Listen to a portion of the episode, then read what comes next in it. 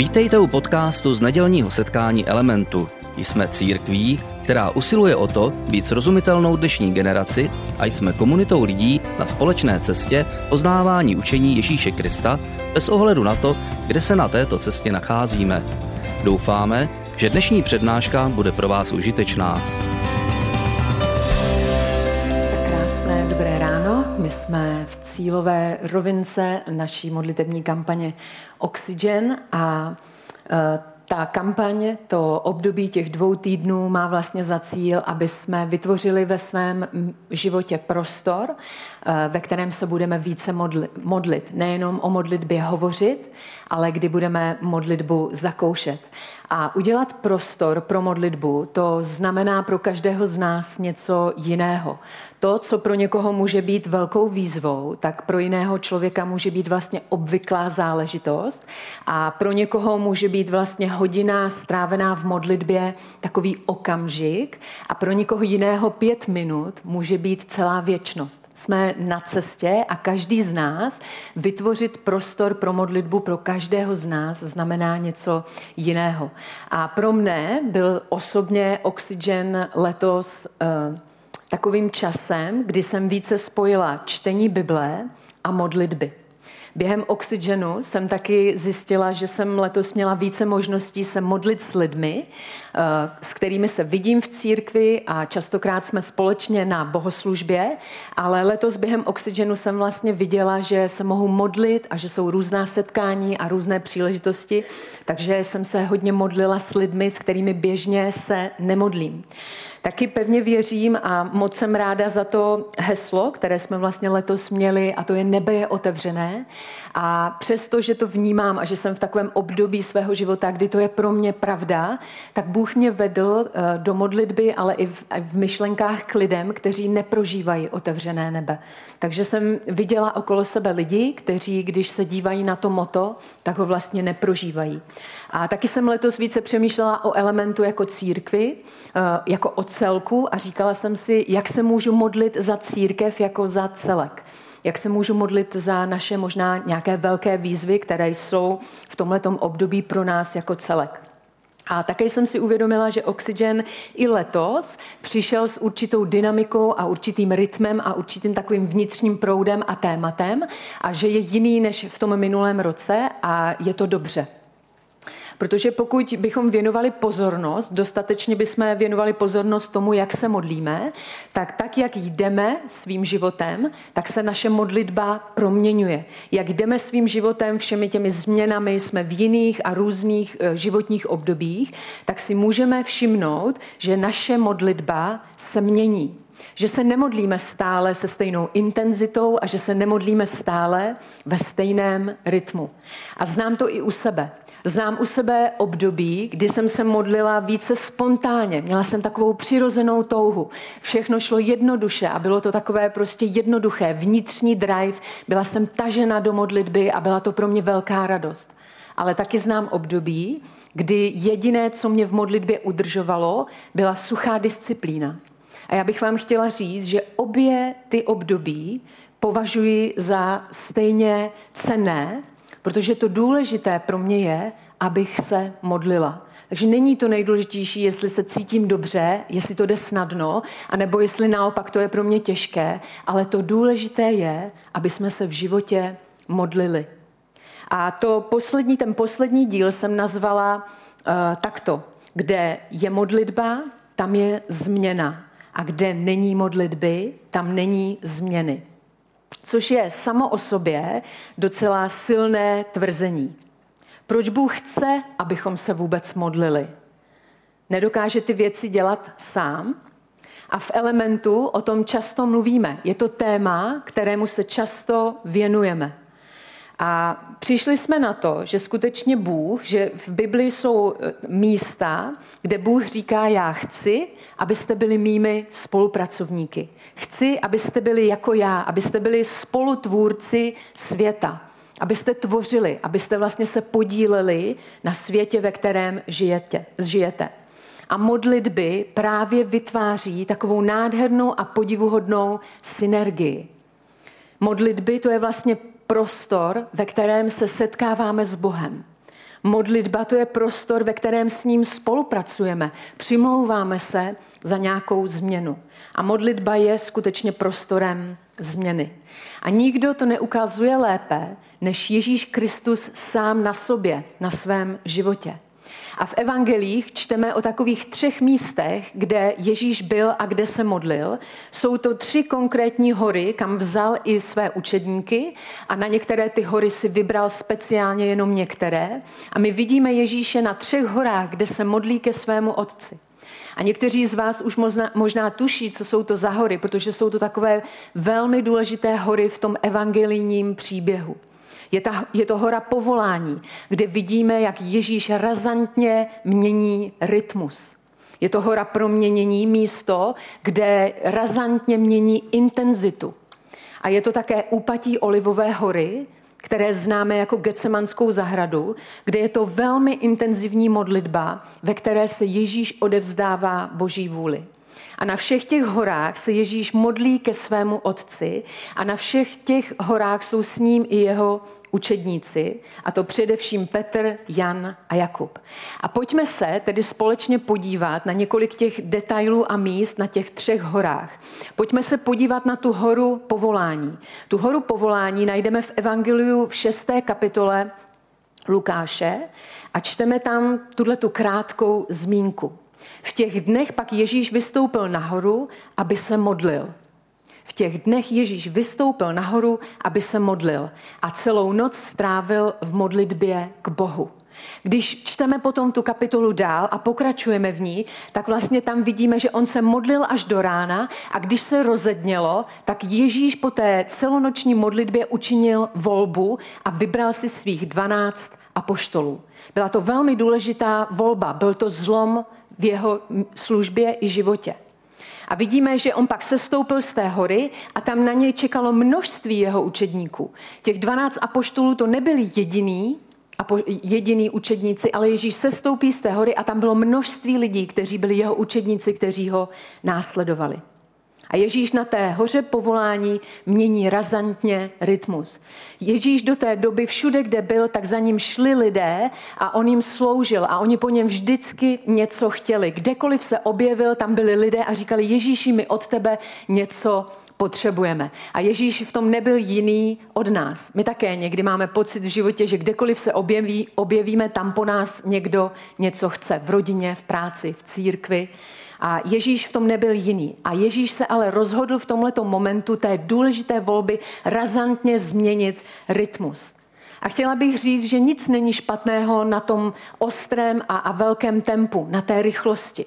My v životě vlastně uh, máme rádi tempo. Rozhodneme se třeba pro povolání, které nás baví, které je náročné, kterému se chceme věnovat a máme vysoké tempo. A je to dobrá věc, není to špatná věc. Někdy se rozhodneme mít velkou rodinu a než pozbíráme všechny děti do toho auta, tak nám to zabere nějakou chvíli a jsme furt busy.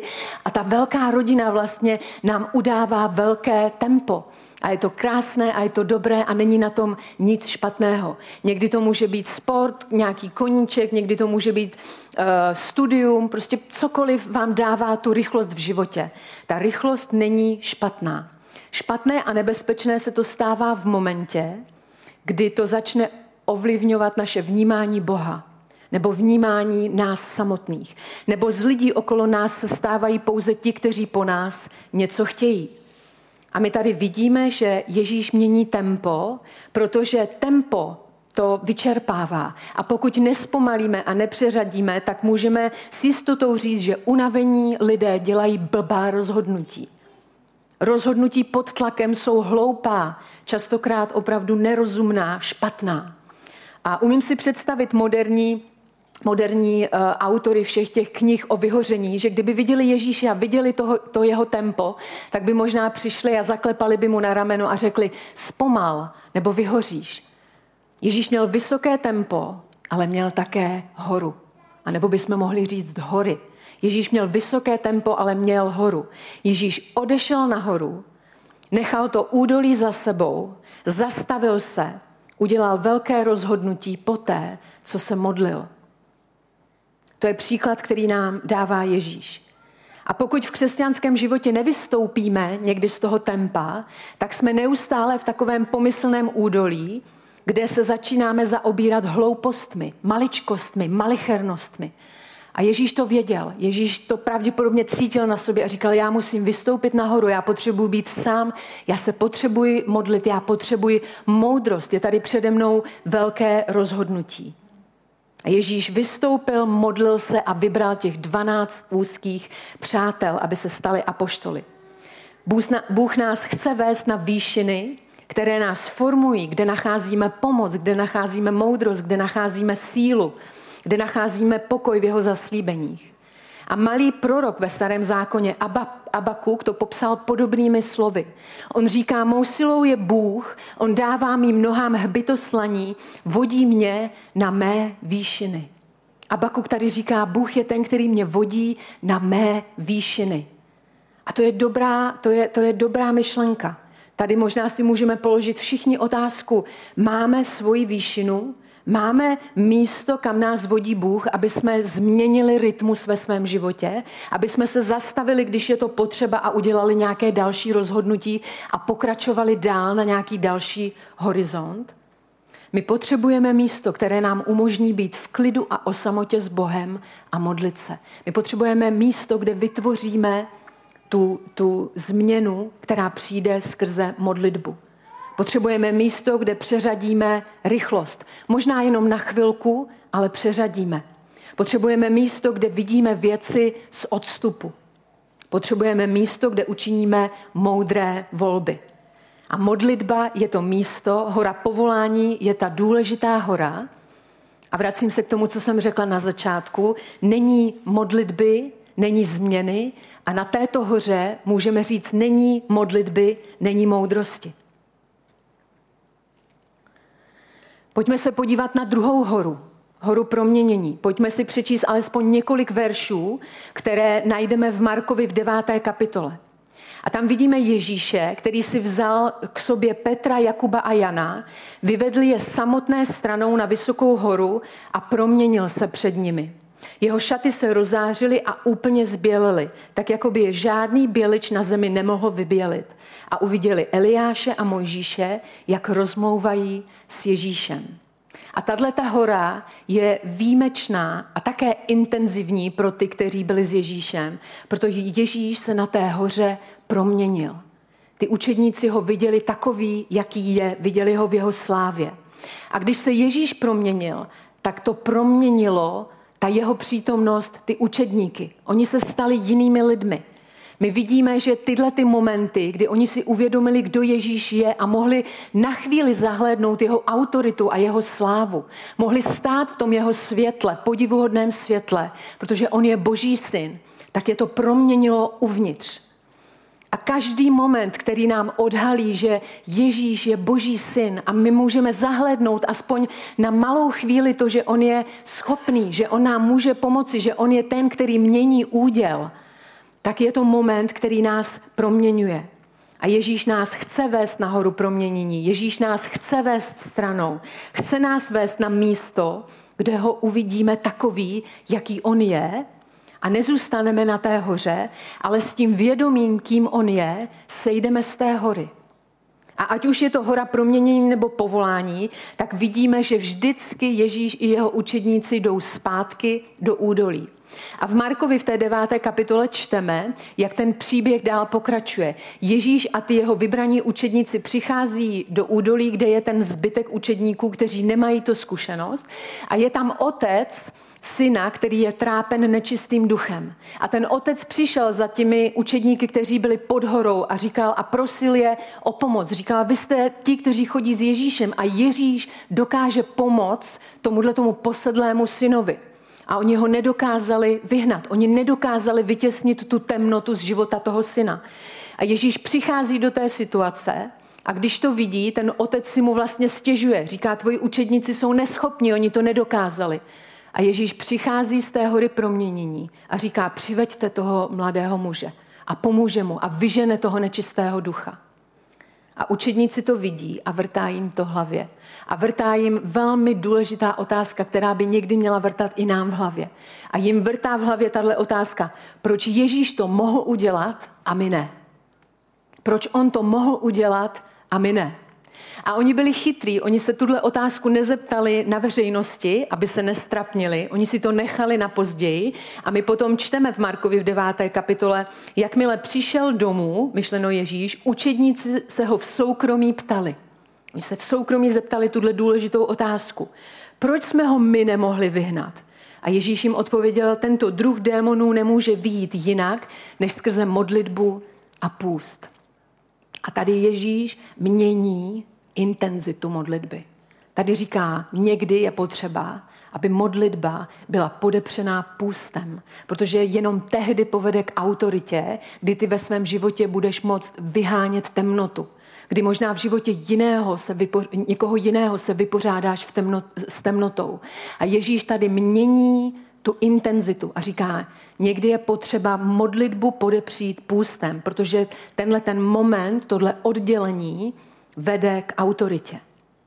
A jestliže říkáme, že s Bohem můžeme mít synergii, tak v Evangeliu a v celém Novém zákoně vidíme, že s ďáblem není žádné synergie. Ježíš říká, ďábel je jako zloděj, který přichází, aby kradl, aby zabíjel, aby ničil. A Ježíš říká, pokud se nemodlíš a pokud někdy tu modlitbu nepodepřeš půstem, tak ti chybí autorita tak nedokážeš vytlačovat temnotu ze svého života, nedokážeš vytlačovat tem, temnotu odkudkoliv. A v Novém zákoně vidíme, že, že o Ježíši se hovoří jako o božím synu, který přišel, aby mařil skutky temnoty, aby mařil skutky ďábla. A je, Jan, eh, v Janovo evangeliu Ježíš tam mluví ke svým učedníkům a říká jim, říká jim, já chci, abyste ve svém životě dělali to, co jsem dělal já a ještě větší věci. A Ježíš tam mluví také o té temnotě. Takže můžeme říct, že nahoře proměnění tam je modlitba, která přináší autoritu. Není modlitby, není autority. A když se podíváme na tu třetí horu, na to úpatí Olivové hory, tak tam vidíme úplně jiný druh modlitby, tam vidíme modlitbu, která je velmi intenzivní a která vyústí v naprosté vydání se Boží vůli. A z mého pohledu to je nejtěžší hora. Nejtěžší hora v Ježíšově životě a nejtěžší hora v našem životě. Je to nejtěžší zkušenost. Je to moment, kdy musíte projít něčím, co jste si nezvolili. A nejraději byste našli jiné řešení. Ježíš je v té zahradě a říká, já bych tady nejradši nebyl, já bych chtěl, aby se to mohlo vyřešit jinak. Ale pak se modlí a modlí se třikrát a říká, ne moje vůle, Otče, ale tvoje vůle. A pokud se rozhodneš následovat Ježíše, tak bude moment ve tvém životě, kdy vlastně zažiješ tuhle tu horu, kdy řekneš, já tady na tom místě, Bože, nechci být. Nikdy bych si to nevybral dobrovolně. Ale ne moje vůle, ale tvoje vůle se staň. A když budeme konkrétně a přečteme si to v Matouši v 26. kapitole, tak můžete teď konci poslechnout to, co tady Ježíš říká svému nebeskému otci. Když Ježíš s učedníky dorazil na místo zvané Getsemane, řekl jim, posaďte se tu, já se zatím půjdu tamhle modlit. Vzal sebou Petra a oba Zebedeovi syny. A v tom na něj začala padat úzkost a tíha. Je mi úzko až k smrti, je mi úzko až k smrti, řekl jim. Zůstaňte tu a bděte se mnou. Pak kousek poodešel, padl na tvář a modlil se. Otče můj, je-li to možné, ať mě ten kalich mine, ať se však nestane má vůle, ale tvá vůle. Když se pak vrátil k učedníkům, zjistil, že spí. A on se k ním vrátil několikrát a zjistil, že spí. Jak už jsem řekla, tak Olivová hora, to je nejtěžší vrchol. Tady, když se vydáme na tuhle tu horu, tak je to nadřeň. Úplně stejně jako ve fyzickém světě, když jdete na vysokou horu. Je to nadřeň, je to náročné. Ale díky této modlitbě máme sílu obstát v temných chvílích našeho života. Je to silná a hluboká zkušenost, ve které si uvědomíte, že s vámi už nemohou být jiní lidé. Že ten jediný, kdo tam zůstává, kdo v té noci zůstává s námi, je Bůh. Skrze tu modlitbu vydání my vlastně získáváme věrnost Boží vůli. A my se někdy modlíme za Boží vůli, hledáme Boží vůli. Ale myslím si, že se stejnou intenzitou bychom se měli modlit, aby jsme dokázali naplnit Boží vůli ve svém životě. Aby jsme zůstali věrní té Boží vůli. Aby jsme měli vytrvalost, aby jsme se nevzdávali, aby jsme neutíkali. Ani v momentě, kdy nás potkají věci, které bychom si sami nevybrali. Které jsou těžké, z kterých nám je úzko. A Ježíš se modlí a říká, ne moje vůle, ale tvoje se staň. Takže my vidíme ty tři hory, ty tři modlitby. Vidíme modlitbu nahoře, která přináší moudrost. Vidíme modlitbu, která přináší volbu. Vidíme modlitbu, kdy ta modlitba ústí v půst a v, v takovou intenzitu, kdy dokážeme vytlačovat temnotu. A vidíme v Getsemane modlitbu, která je o věrnosti boží vůle. A Ježíšovi učedníci to viděli a učili se od něj. Oni to viděli, Ježíš to modeloval a učili se od něj. A později, když vznikala církev, tak vidíme apoštoly, jak se modlili, když věci nezvládali. Jak se modlili, když byli v tom vysokém tempu. Jak se modlili a prosili za milost, za moudrost. Vidíme, že se modlili i za moc, protože měli mnoho opozice. A vidíme také, že se modlili za vytrvalost. První církev, když byla založena, tak to byl takový slavný moment. Ale nedlouho poté začalo pronásledování. A oni byli vystaveni tomu, že se potřebovali modlit za to, aby byli Bohu věrni, aby obstáli. A je zajímavé, že když Ježíš byl v Gecemaně, tak bylo by možná zajímavé si říct, jak by to bylo s učedníky, kdyby vydrželi se s Ježíšem modlit. Jaké by to bylo? Jak, jak by prostě se chovali během ukřižování a zmrtvých vstání. To nevíme, ale je zajímavé o tom přemýšlet, kdyby s ním se modlili. A my jsme během oxygenu hovořili skutečně o různých rytmech a různým způsobu, jak se můžeme modlit. A měli jsme nejrůznější setkání. Ale já bych chtěla oxygen zakončit něčím, co se nazývá adorace. A chtěla bych pozvat Marka, který přijde a který nás v tom bloku povede. A Ježíš, když, nás učil tu vzorovou modlitbu, tak začínal právě adorací. Otčenáš začíná buď posvěceno tvé jméno, Bože. A my bychom celý oxygen chtěli zakončit tímhletím momentem. Chtěli bychom ho zakončit momentem, kdy dáme všechny ostatní věci stranou a řekneme, Bože, v tuhle tu chvíli já tě chci adorovat. Já tě chci uctívat. Já tady chci být pro tebe. Chceme se společně modlit, Otče náš, který jsi na nebesích, buď posvěceno tvoje jméno.